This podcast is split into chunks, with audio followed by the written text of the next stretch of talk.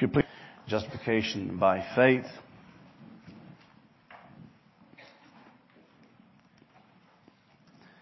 I ask you to stand for the reading of God's Word this morning.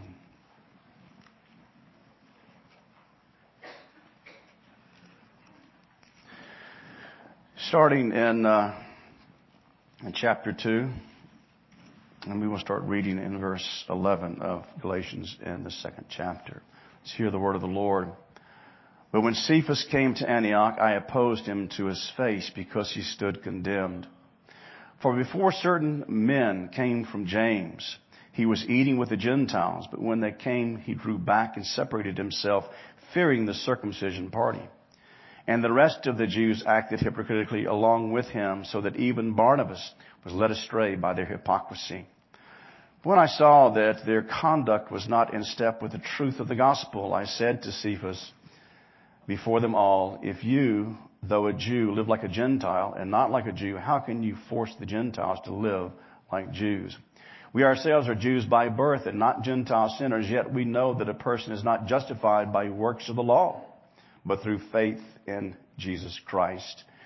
So we also have believed in Christ Jesus in order to be justified by faith in Christ and not by works of the law, because by works of the law no one will be justified. But if our own endeavor to be justified in Christ, we too were found to be sinners, is Christ then a servant of sin? Certainly not. For if I rebuild what I tore down, I prove myself to be a transgressor. For through the law I died to the law so that I might live to God. I have been crucified with Christ. It is no longer I who live, but Christ who lives in me. And the life I now live in the flesh, I live by faith in the Son of God who loved me and gave himself for me. I do not nullify the grace of God, for if righteousness were through the law, even Christ died for no purpose. The grass withers, the flower fades, but the word of our God abides forever. Please be seated. Please, let's go to prayer. Pray for me as I preach this marvelous text. Pray for yourselves as you sit under the proclamation of God's word this morning. Let's pray.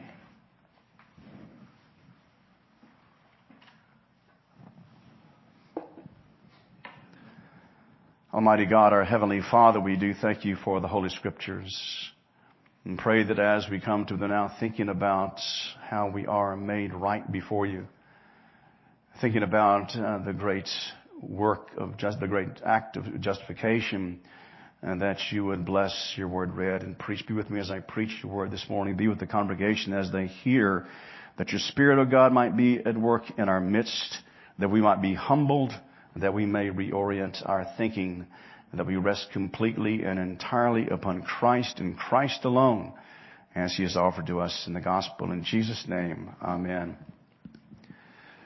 If we look at world history, we can see that throughout world history, all civilizations that have existed had some type of religion or another. By nature, we are religious creatures because we bear God's image. And so we see people expressing some type of faith in something, though it is often and always polluted unless it is faith in and through the Lord Jesus Christ and Christ alone.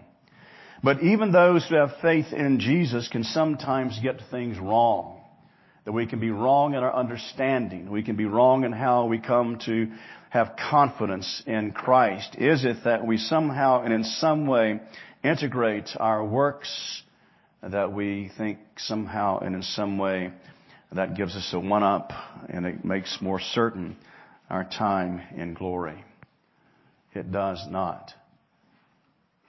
Tomorrow will be the 505th year of the day when Martin Luther went to the doors of the church in Wittenberg and nailed the 95 Theses on that door, thus birthing the Reformation in Germany in God's providence.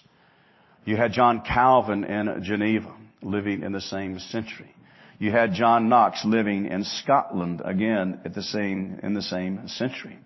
You had all of these forces coming together and it dealt with finally and completely how it is that we are made right with God.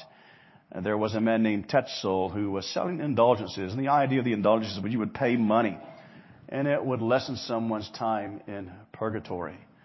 And so the church was very corrupted And not only was the church corrupted, the church was very, very rich. The Pope at the time of Martin Luther wanted to build a cathedral, and John, I mean, uh, Martin Luther said, let him use his own money rather than the money of the people, for he was so terribly, terribly wealthy.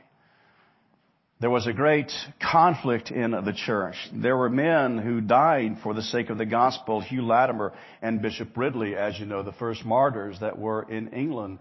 And that great line that was stated uh, to uh, to Ridley, play the man Ridley, for we shall light a candle today in England whose flame will never be extinguished. We are the beneficiaries of the Reformation that took place in the church in those years. And we find even in our own day and age, there is that possibility to drift away from holding to the integrity of scripture and holding to the gospel. And we see that happening in our very own denomination. When the dictates of scripture are beginning to be ignored. And so the ordination of a man would be a man who is not above reproach, and we all are sinners, but one who identifies as one who is attracted to someone of the same sex and then be ordained. Is that a proper thing to do? Well, it is that it's happened in our own denomination. So again, the Reformation is something that gave us the integrity of how we are made right with God and living by faith and living in obedience to Christ. We are not simply Christians on Sunday. We are not simply believers when we sit here and worship. It is that we carry the gospel out into the world and we carry the light of the gospel out into the world and we live faithfully before the Lord in righteousness and obedience. That's something that we are to do. And if the church does not do that, if the church does not take its stand, if the church does not serve as salt and light in the world, then it will not be happening. These men that I mentioned, Martin Luther, John Calvin, John Knox, uh, Philip Melanchthon was another one, uh, introduced what we call the five solas in that time. Uh, and one of those was sola fides, faith alone. I have us to see this morning that faith in Christ and faith in Christ alone is the only way that we can be made right with God. It is trusting in without reservation uh, the work of Jesus upon the cross of Calvary, His life and death and resurrection. Well, justification and coming to an understanding of how we are made right with God has been an issue in the church throughout the centuries. And again, did Christ, as He purchased us, as He died for us and has bought us and brought Him to Himself, does that make any demands upon us? Does it place any obligations upon us? Or is it that we're justified, we're declared not guilty, and now we can live like we choose to live and do the things that we want to do regardless of what the Bible teaches? Well, justification, as you know, of a little catechism, an act of God's free grace, wherein He pardons all of our sins and accepts us as righteous in His sight only for the righteousness of Christ applied to us and received by faith alone. Imputed to us is the term that can, the uh, little catechism uses. And so that we have our faith in Jesus and Christ paid for our sins upon the cross of Calvary. He made him who knew no sin to be sin on our behalf that we might become righteous through him. He paid for our sins upon the cross of Calvary. And by faith, that righteousness of Christ, Jesus did not become a sin on the cross. That perfect righteousness of Jesus is applied to us by faith. But now that we have been purchased by the Lord Jesus Christ, we are still filled with sin and guilt, are we not? We still sin. We still break God's commandments. But it is great grace that in spite of what we deserve and in spite of our own sinfulness, that we have been brought into a relationship by His love for us. It's not something that we deserve. It's not something that we earn. It's not something that we can merit. It is entirely ours by the working of God in His kindness and His love for us. Don't underestimate God's love. Don't uh, forget to understand the depths of God's love and to search out the depths of God's love for us. We read in the Bible that it's the, the breadth and length and height and depth, it goes beyond understanding how much God loves us. And when we enter into a time of our life when we have a bitter providence that we're dealing with, let's don't fail uh, to understand and to remember that God still loves us just as much prior to the, the struggles that we're having as He did when our lives were characterized by bright sunshine and by easy days and easier times in our life. It is because of His love for us that we are justified by faith. And that justification by faith, that declaration that we are not guilty is complete. We are not sort of righteous. We are not sort of acceptable. Uh, we are not kind of not guilty. We are totally and completely not guilty. As far as the east is from the west, so far has He removed our transgressions from us. I was talking to someone the other day that you all know. He's not here. Doesn't live here anymore. He was saying that he was reviewing his life. I was going to say this to the end, but it kind of popped in my mind. I'll go ahead and say it now. He was reviewing his life. He was remembering sins of the past. And he looked back at that and it brought him under conviction. Things that he looked at that happened a long, long time ago. Well, there's no point in dredging those things up. There's a danger in that, as a matter of fact, I would say. Because if we think back on something that was terribly pleasurable to us at a particular time prior to conversion and we dwell upon it too much, it can become a source of sin again. Paul says, forgetting what lies behind, looking to what is ahead, the upward call of God in Christ Jesus. That's where we lie. So it is not that we should go back over our lives, years have passed, and think of things, then dredge them up and feel guilty about them and think that we're still guilty because of, of uh, something we did years ago. The answer is no. Christ has forgiven us. God has forgiven you for that. If you repented, if you're trusting in Jesus, that's gone. You think about a girl who had an abortion and she can't get over that. She just can't put it behind her. Well, that's a lie from Satan, you see. He loves for us to look at our past and dredge up things for our past that we just can't get over. Because what it does, you see, it negates the power of the gospel of Jesus Christ. When we begin to think, there's just no way out of this, there's just no way I can get beyond this, there's just no way I can come past this. Yes, you can. No matter what the sin is, it's forgiven in Christ. And so again, we move forward, recognize that we are justified by God, and we cannot be, listen to this, we cannot be more righteous before God than you are right now. You can be more holy. You can be more sanctified. And we should strive to be more holy. We should strive to be more sanctified every day that we live. But we can never be more justified than we are at this moment. When God says we embrace Christ by faith, when God says not guilty, that's the end of it. We have good standing with God from that time on. And we recognize the notorious, that Christians can fall into notorious sins. I think you certainly would remember, some of you, that Jimmy Swaggart business, and then Jim Bakker and all these things that were happening to these figures that were out front representing Jesus. Besides the fact that so much of their doctrine was heretical. Nonetheless, they still were, were central in the eyes of the nation and all of those things that were beginning to be happen. And we can certainly understand as well that uh, Uh, through church history there were Christians that have done horrible things. So though we are still sinners, we're nonetheless justified before God, not guilty. And again, we strive to be righteous before Him. So justification is an act, a declaration on the part of God. It is complete and it means that we are accepted to the Lord. We are accepted by the Lord. And it is that we are totally and completely righteous before Him. And there's nothing that we can do to make ourselves more righteous. I'm going to read this quote to you. No human deeds, however well motivated and sincerely performed, can ever achieve the kind of standing before God that results in the verdict of justification. Hear that? Let me read it again. Let it sink in. No human deeds, however well motivated and sincerely performed, can ever achieve the kind of standing before God that results in the verdict of justification, not guilty. Well then, justification denied here in this section you see here with way that Peter behaves himself as others come who are Jews. And Peter then falls into a great sin. And he says here that he feared the circumcision party. He feared the Jews.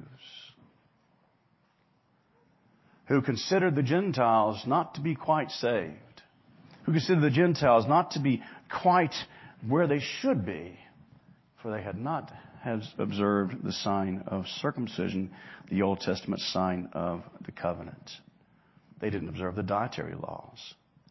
Peter, of all people, of all people, the friend of Christ, who had at one time denied him three times, who had been restored by Christ, as we read it in the Gospel of John, now denies the gospel by the way that he lives. So he quit having fellowship with the Gentiles. G, uh, the Lord had given Peter a vision in Acts chapter 10. In Acts chapter 10, God calls him by name and he tells Peter to, to kill and eat. These are animals that had been unclean throughout Jewish history, declared so by God. He tells him three times, kill and eat. Peter says, no, I'm not going to do it. He tells him the second time, Peter, kill and eat. No, I'm not going to do it. He tells him a third time, and about this time someone comes and Peter has to go to the house of a Gentile uh, to give this man further instruction in the gospel. So Peter had all these wonderful blessings, these visions and such as that, and yet he still falls into this sin of hypocrisy. Refusing to fellowship with the Gentiles.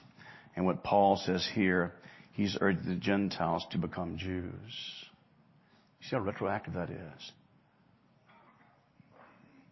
He was telling the Gentiles that uh, in order to really be a believer, you have to undergo the circumcision, although he may not have said that. That's what he is implying by the way that he's living. In order to be truly with God, you have to observe the dietary laws that God gave to us in the Old Testament. And you see how he's denying the integrity of the gospel. Because it is by the gospel that we are able to have complete freedom to come to the throne of grace, complete freedom to fellowship with God through Christ and Christ alone. It is amazing to me that Peter, of all the people in the New Testament, again, who had been uh, denied Jesus, who had been corrected by Jesus, restored by Jesus, now falls into this sin, and it basically has to do with self-righteousness. It has to do with how we are made right with God and is denying, absolutely denying justification by faith. Paul, concern is motivated by these facts. Let me read this to you. To alter the pure gospel of Jesus Christ one whit, one modicum, one molecule, is to be out of step with the truth of the gospel.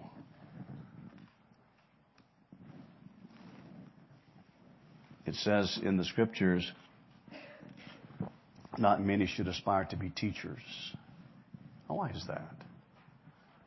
Because teachers will be held to a higher accountability for what they preach and for what they teach.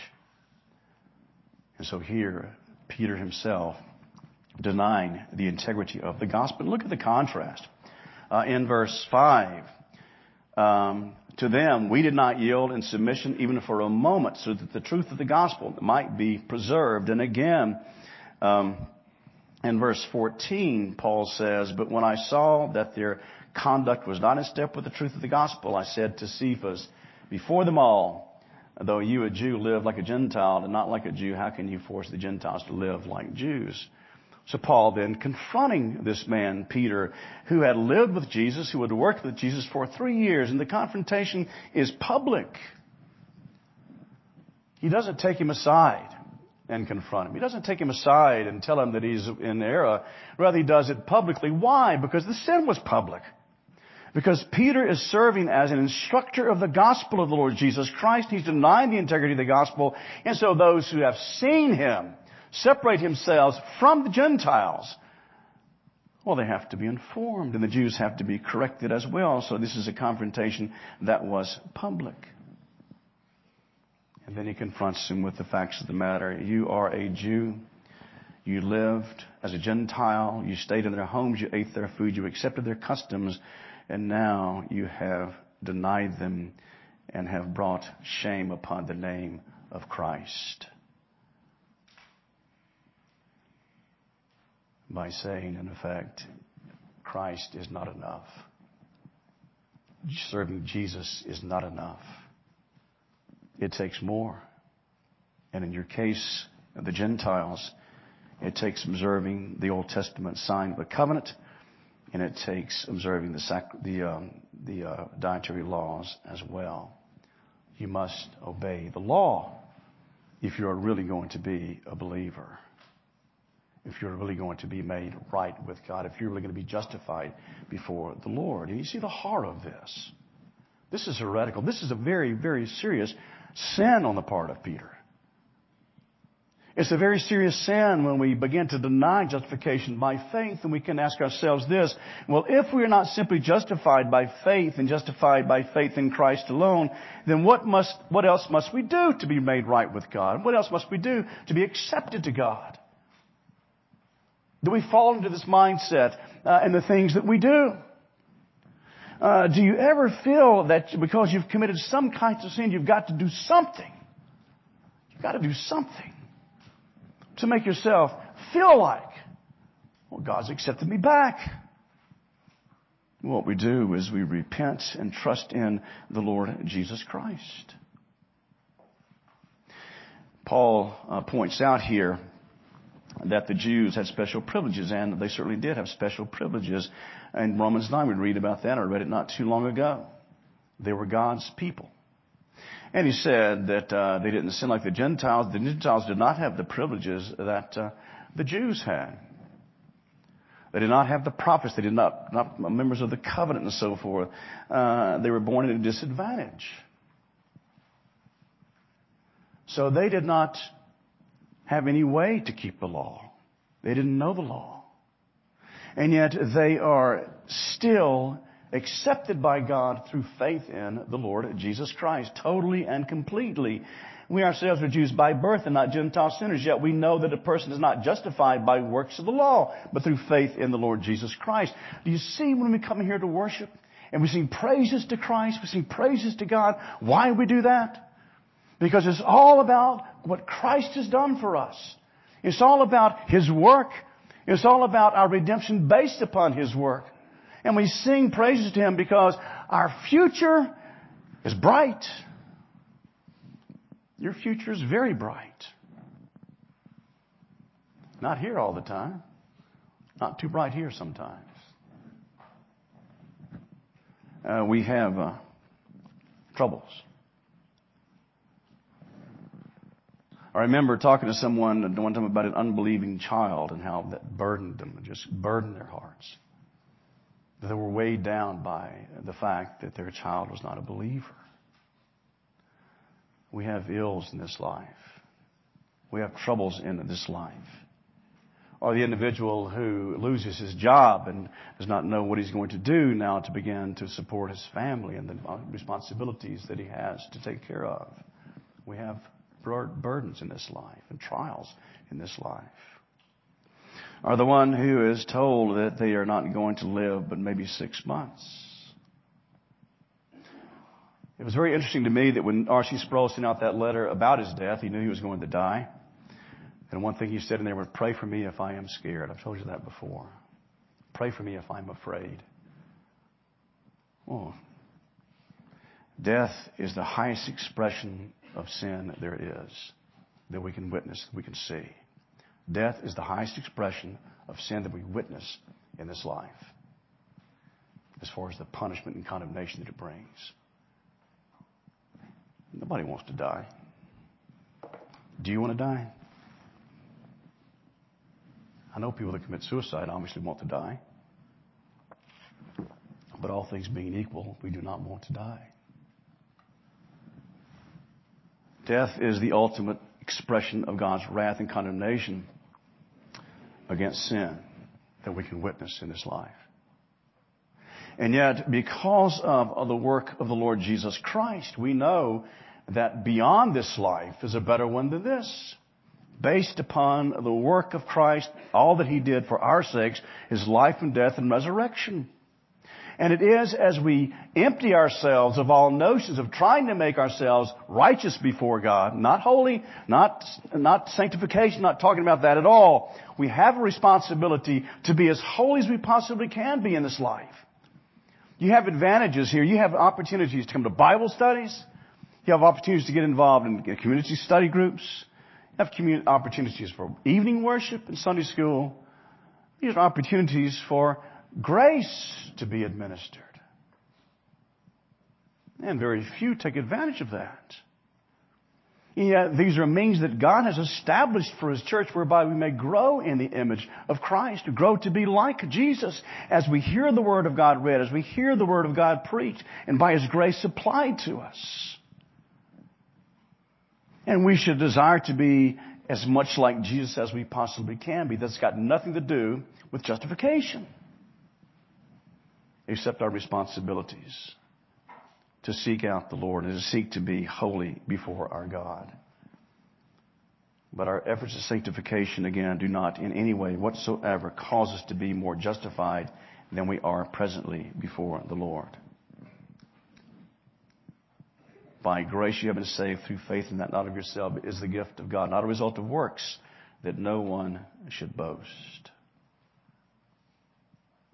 If you ever want to see a tenderness, uh, given that you've got uh, loving parents, is watch them take care of a sick child. There's a tenderness there uh, that is seldom seen when you take care of a little one that is really, really, really sick.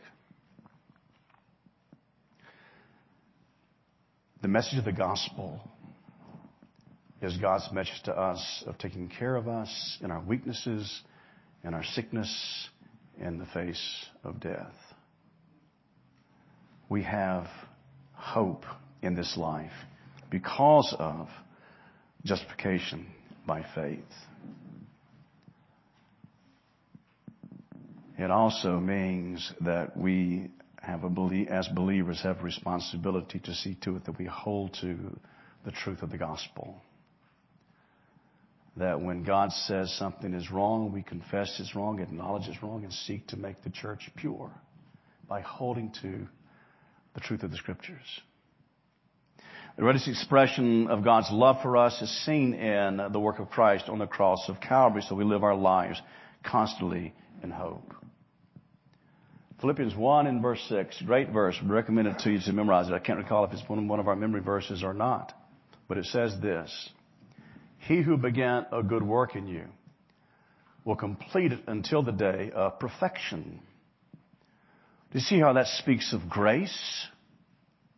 He who began a good work within you, that's God, who has begun a good work in us by our conversion, coming to faith in Christ, who has begun a good work in us by uniting us to himself through the Lord Jesus Christ and will carry it on until the day of perfection. And so that we don't have to worry about this. Am I going to make it?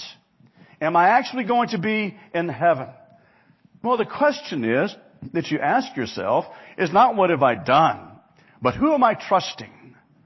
Am I leaning upon Christ and the gospel message solely? Am I trusting in Jesus completely?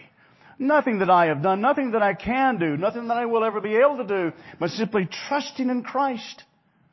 And if the answer to that is no, well, you do have an ultimate conclusion to your life, and that is condemnation.